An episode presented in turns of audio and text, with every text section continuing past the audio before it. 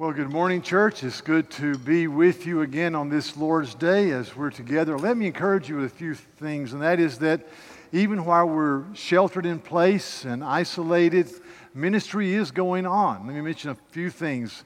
Last week, our children's ministry had a packet giveaway for devotions and materials for families. Families came through, and from a social distance, packets were given them as Steve Tuck and his band uh, blasted cars with water hose and had a water fight. We have uh, our junior high in Bible studies. We have our senior high in Bible studies as they are being called and getting together in Zoom conferences. Campus Outreach, our college ministry, has ongoing discipleship because of Zoom and the internet. Thank God for the internet at this time. We're having a local ministry outreach. We're, ta- we're taking food to various parts of this city to those who need food and refreshment in our local missions ministry. So things are going on. So thank you for praying. Thank you for financially continuing to support the ministries of this church. We're able to fly a few missionary families home who needed to be home at this time because of your generosity. So thank you for doing that. We are in the book of 1 Peter talking about resurrection realities. And in 1 Peter chapter 1, the scripture says this Blessed be the God and Father of our Lord Jesus Christ, who, because of his great mercy, has caused us to be born again to a living hope through the resurrection of Jesus Christ from the dead, to obtain an inheritance that is imperishable, undefiled, and will not fade away reserved in heaven for you who are protected by the power of God through faith.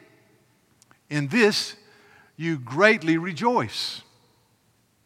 Even though now, for a little while, if necessary, you've been distressed by various trials, that the tested genuineness of your faith may be found to result in praise and glory and honor at the revelation of Jesus Christ. So, in, in this passage, Peter, writing to the first century church, talks about the great mercy of the living God, which has caused us to be born again to a living hope through the resurrection of Jesus from the dead. The hope is that God is in control and heaven awaits. And he says, because of this living hope, there's another reality, and that is we have received an inheritance that is indestructible.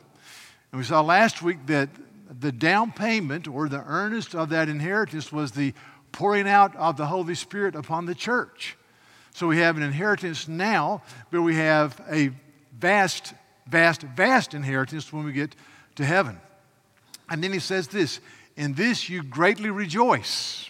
Then there seems to be a break as Peter takes a side road and he talks about trials and sufferings.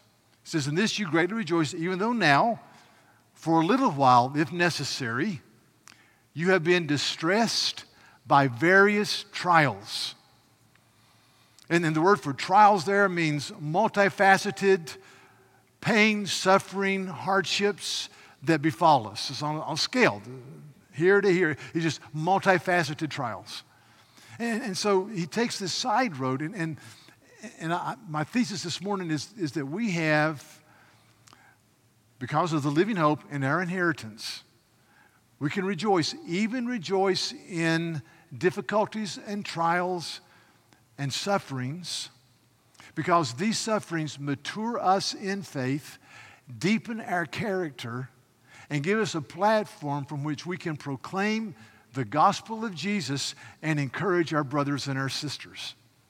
So, trials this morning. And these trials are given to shape our character, they do not overwhelm us because we run to the cross. We see the glory of Christ. So, trials, difficulties. There's a story told about a great king who lived in Greece whose name was Dionysius. And Dionysius had riches beyond counting. He had all types of people who cooked for him and entertained him with music, and he was surrounded by people who said that he was wise and brave and ultimately competent. And one of the people that surrounded him and always threw out great compliments and said he was the greatest king that's ever lived, supposedly, was a man named Damocles. And Damocles one day said, Oh, great king, I wish that I could just be you for one day. And the king said, Well, let's do that. He said, Come up here and sit on this golden couch. And he did. And he, Damocles looked out and he saw male and female servants who met his every need. He saw cooks and he saw musicians and he saw incredible wealth and he saw people in attendance to him. And he said, Man, this is great. And then the king said, Now, Damocles, look up.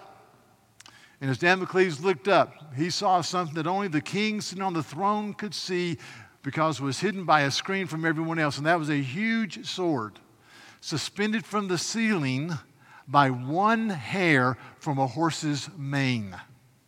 And he realized that at any nanosecond, that sword could fall down and pierce his body and kill him. And Damocles, as he lived out that day, he started enjoying it, but then he thought more and more about the sword. And the more he thought about the sword, and the more he thought about how life is just uh, a, a roll of the dice and it's a cacophony of nothingness, he, he said, I, I, can't enjoy the food. I can't enjoy the music. I, I can't enjoy the entertainment. And Don, Diogenes said, That's exactly right. Because of this sword. It became known proverbial as the sword of Damocles. in other words, if you believe that life is just a roll the dice, if it's just impersonal, if there's no rhyme or reason, there's no reason to believe that there is purpose. There's no reason to believe that there's hope. But that's not the way we live. And that's not the people of First Peter were called to live. They were called to live as elect exiles who worship the Lord. There's a poem that became a hymn in the 1800s, and it goes something like this He says, Things that once were wild alarms cannot now disturb my rest. Closed in everlasting arms, pillowed on his loving breast. In other words, the, the, things that used to cause me to stay up late at night, the writer says, and, and the things that caused me to sweat profusely or develop ulcers, don't disturb me now because now I see a great and glorious triune God who watches over me. And that's what Peter's saying here. He says, even though now for a little while, if necessary, you've been distressed by various trials. Or another hymn says, when through fiery trials, thy pathway shall lie, my grace, all sufficient, shall be thy supply.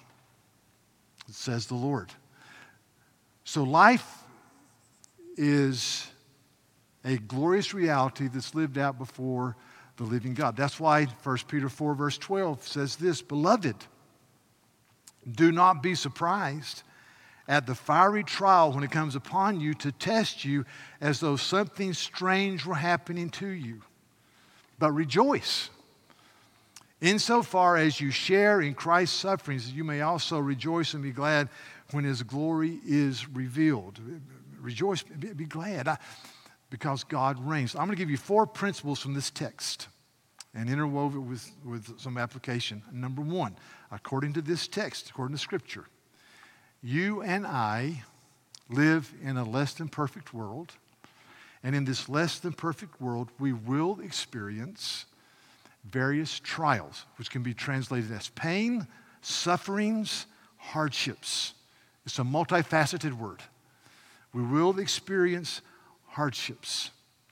There's a wonderful book by C.S. Lewis entitled The Problem of Pain. It's one of his best books, especially chapters six and seven.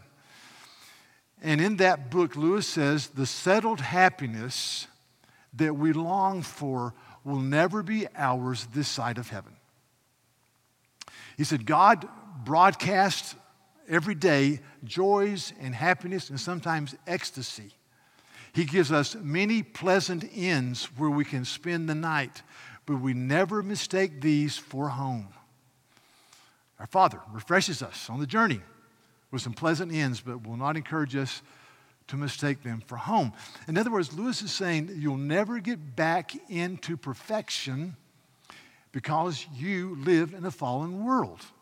Uh, it's somewhat embarrassing when I call and order something. We, we moved four years ago and I, I call and I order something, and the person says, Can you give me your home address? And I'll say, My home address is, and it's Eden Road, E D E N, Eden Road.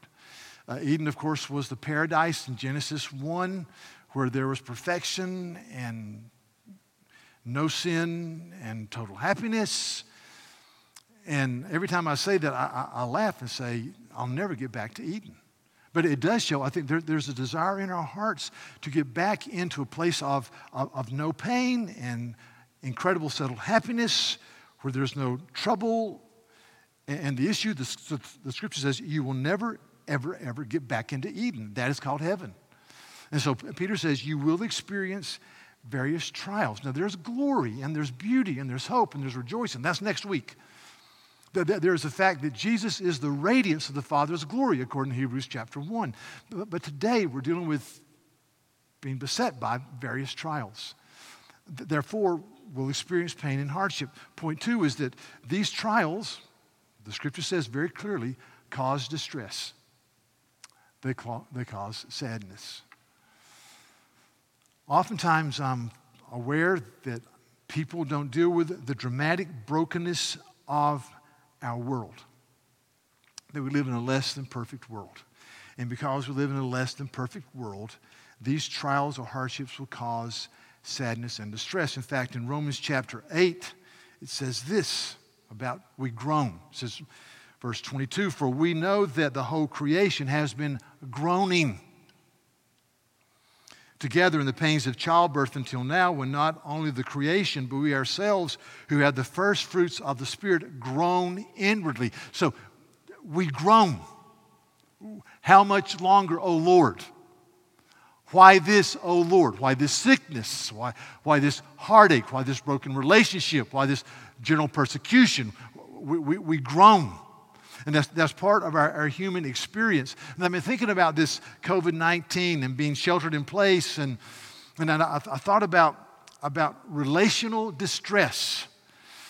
And, and there's a man named Gary Smalley who, for years, spoke volumes to families about a Christian orientation and raising kids. And he was a proponent of camping. He said, I would encourage you to camp, to get a tent and go out for three or four days and work together and cook together and sleep together and fish together and hike together. He said, It's a great experience, but you'll run the gamut of human emotions. You'll be incredibly upset with people, incredibly loving to people, that there'll be all these emotions. That's, that's part of the experience of being in relationship. He says, if you don't want to camp, just rent a van and drive around your, t- your town for two days nonstop. And I thought about the COVID 19 and being sheltered in place with people and, and how relational distress, I've heard from many people who say, you know, this is hard. This is really, really hard. You know, we're trying to work from home and we're trying to become teachers of our children, and we thank God for those who are helping us do that. And, and, and we're trying to do this and trying to do that, and it is just hard. And, and, and, and it is because, because the truth is, your roommate is a sinner. You're a sinner. You're, if you're married, you're married to a sinner. And if you gave birth to children, you gave birth to sinners. And, and so we'll never get back to Eden. And, and trials, relational trials, distress us. And let me encourage you with this. In this COVID 19 shelter in place, and I don't, I don't know the total answer to this, but as I look at Scripture and, and sinfulness of man, we can demand perfection from our spouse or our friends and will always be disappointed. And oftentimes I think we settle for too less. So I don't know where, where, the, where the meeting is there, but, but, but, but you, you cannot expect perfection from people because we're all groaning. And, and trials bring distress. One of my favorite professors of seminary, maybe my favorite professor, just as somebody that I liked, taught Dean and Carl as well at Southwestern Seminary. His name was Cal Guy. And I had Cal Guy the last few years of his professorship. He was an older man. I worked on his farm with him a couple of days and had a great time. He was just a wonderful person. And one day, he was in his 70s and he stood up in class and he said, Gentlemen, I want to tell you that I have a problem in my marriage.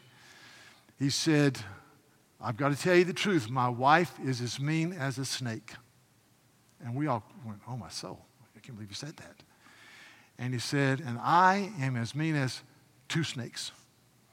And we get together, if we don't have something between us, we're going to fight. He says, You know what that is? It's the glorious cross of Jesus. He said, if you take your marriage to the cross of Jesus and you see each other through the lens of the blood of Christ, you'll be okay. And I, have I've, never, I've never forgotten that. So, so, point two is that, that, that trials will cause distress and sadness, and so we always go to the cross. We, we always take our brokenness to Him.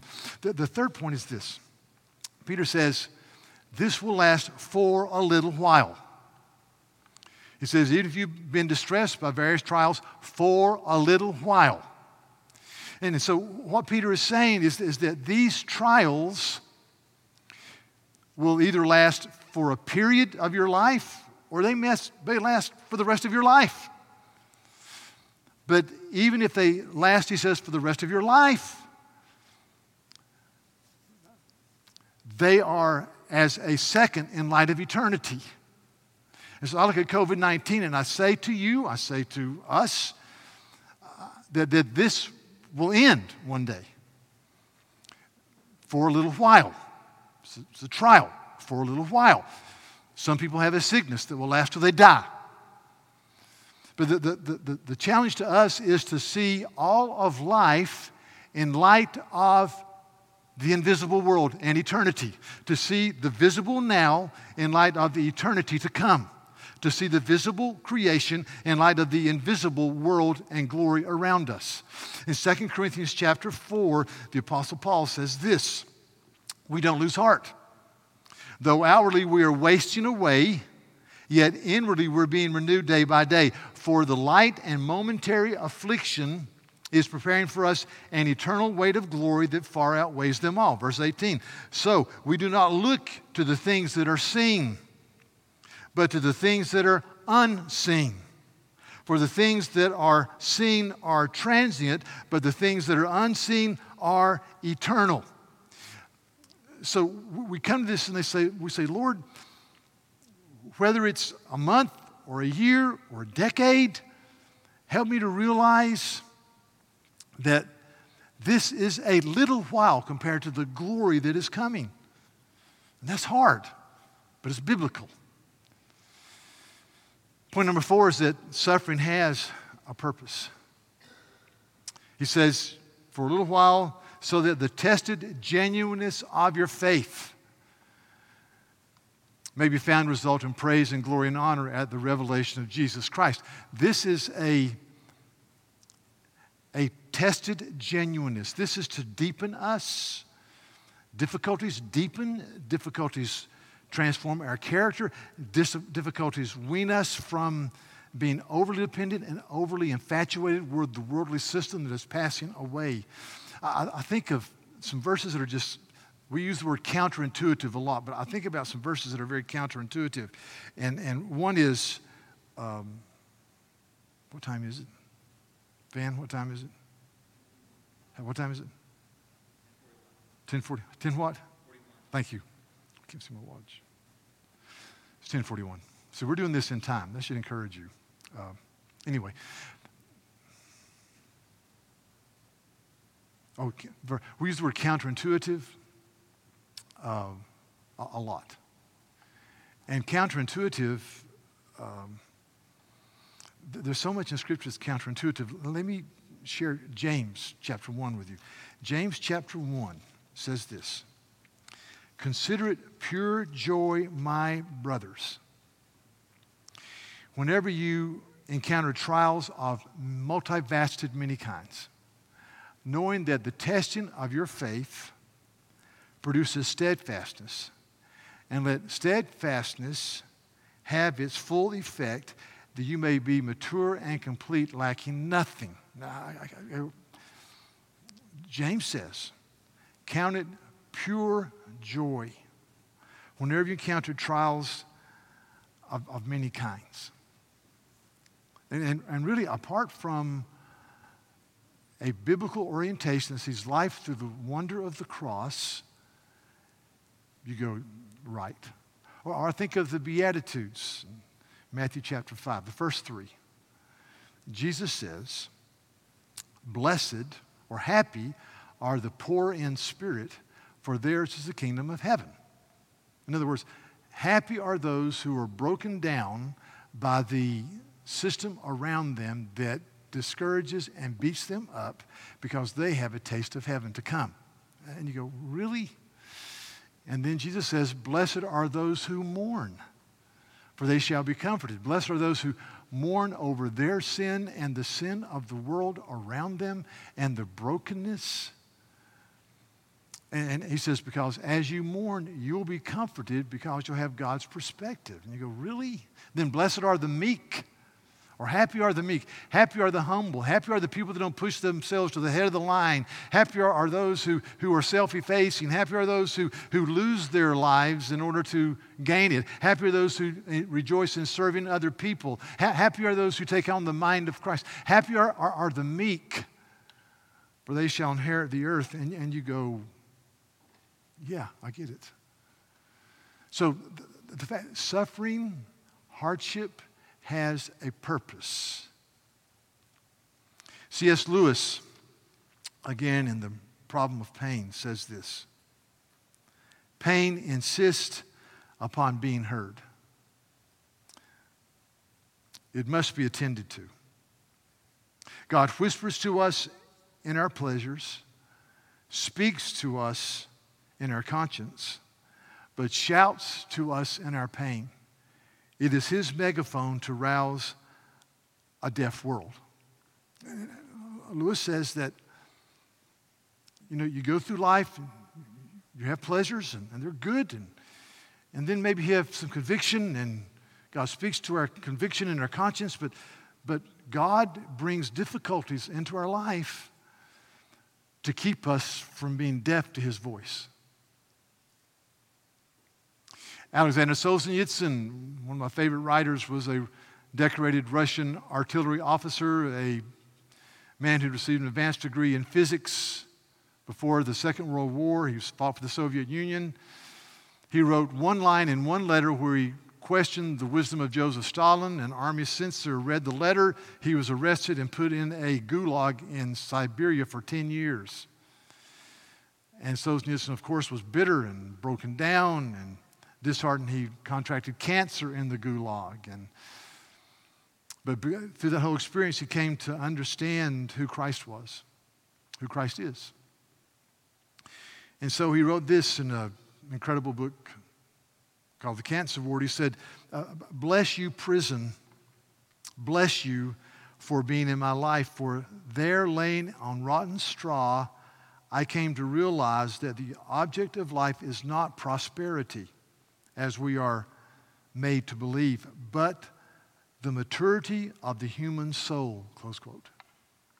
And he was able to say, Bless you, prison. I,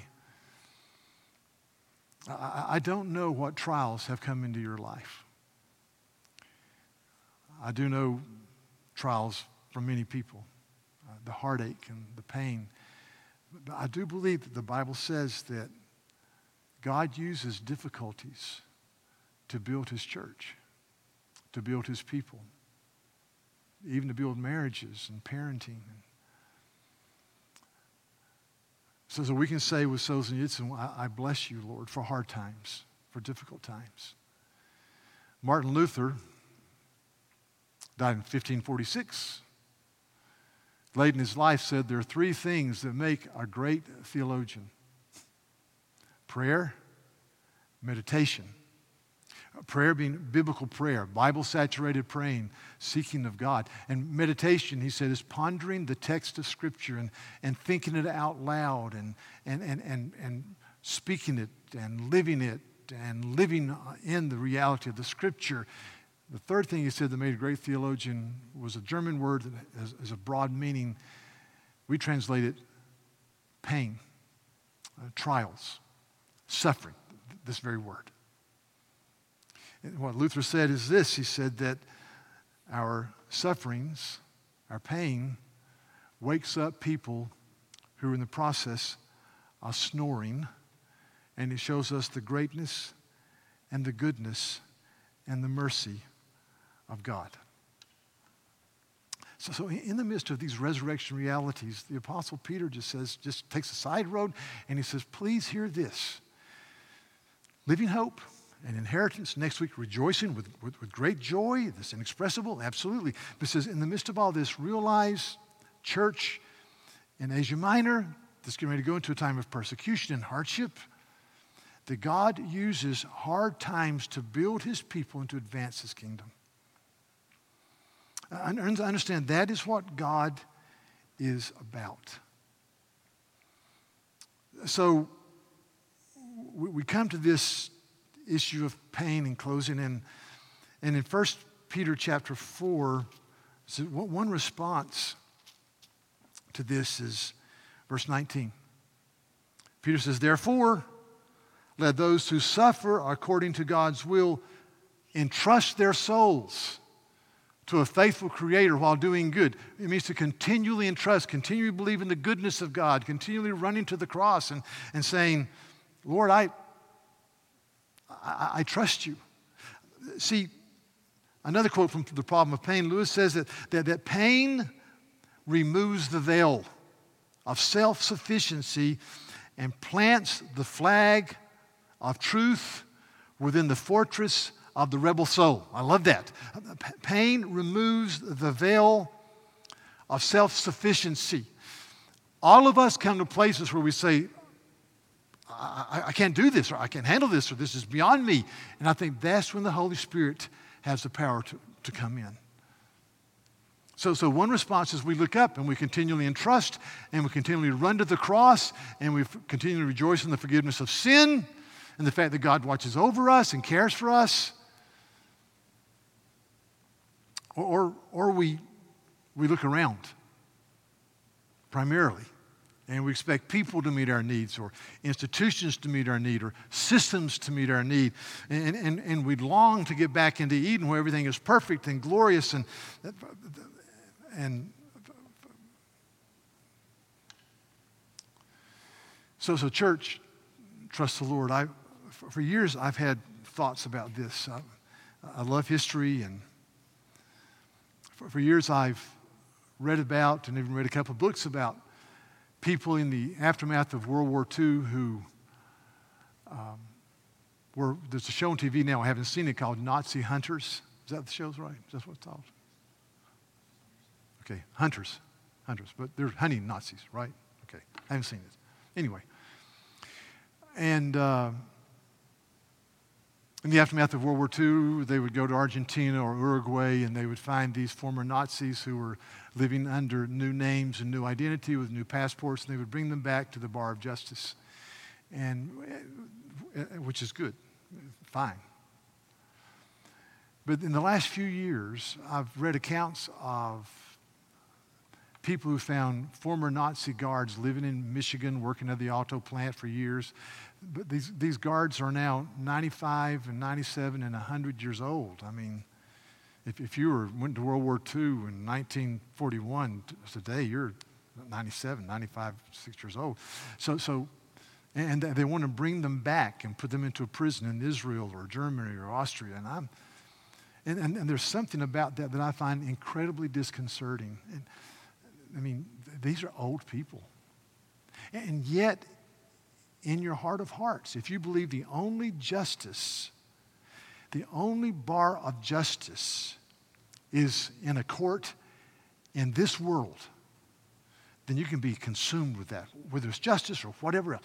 You're, you, you can be consumed with that. And there's something incredibly sorrowful about people who are still hunting down 95 and 97, 98 year old former guards from Treblinka or, or, or Auschwitz or Dachau and bringing them to the bar of justice. Because I believe, the Bible teaches, we believe that there is a judge who will judge justly, and his name is Father, Son, and Holy Spirit. And, and the good news is that while all of us deserve judgment, there's one who has died on the cross for our sins so that justice is fully satisfied, and his name is Jesus. And not only that, but he's given us the Holy Spirit. And not only that, but he watches over us. And because of that, we can say that when hardships come, we're going to continually entrust ourselves to the one that we sang about earlier who says, Those wounds yet beautified above, and glory can be seen. Those, those wounds beautified above. You can see the wounds of Jesus in heaven today. So, be glad in the goodness of the Lord. and continually entrust yourself. Let's pray. Lord, we thank you for today and just the chance to worship, the privilege on the Lord's day to worship in a time and a situation that is very, very different. So show us your greatness and your glory, Father, Son, and Holy Spirit. Show us the mercy and grandeur of Christ. Show us the forgiveness of sin and the hope of heaven. Lord, I pray for people among us, many of whom are, are, are under difficulties, burying loved ones, cancer, heart disease, all of these things have happened even in the last few weeks. Oh, God, give them the grace to trust you. Give, give them the grace to continually entrust themselves to a great and glorious shepherding Christ. Um, we thank you that, that you are God and King and that you use situations to build and strengthen and to give us a platform from which we can proclaim Jesus is Lord, in whose name we pray. Amen.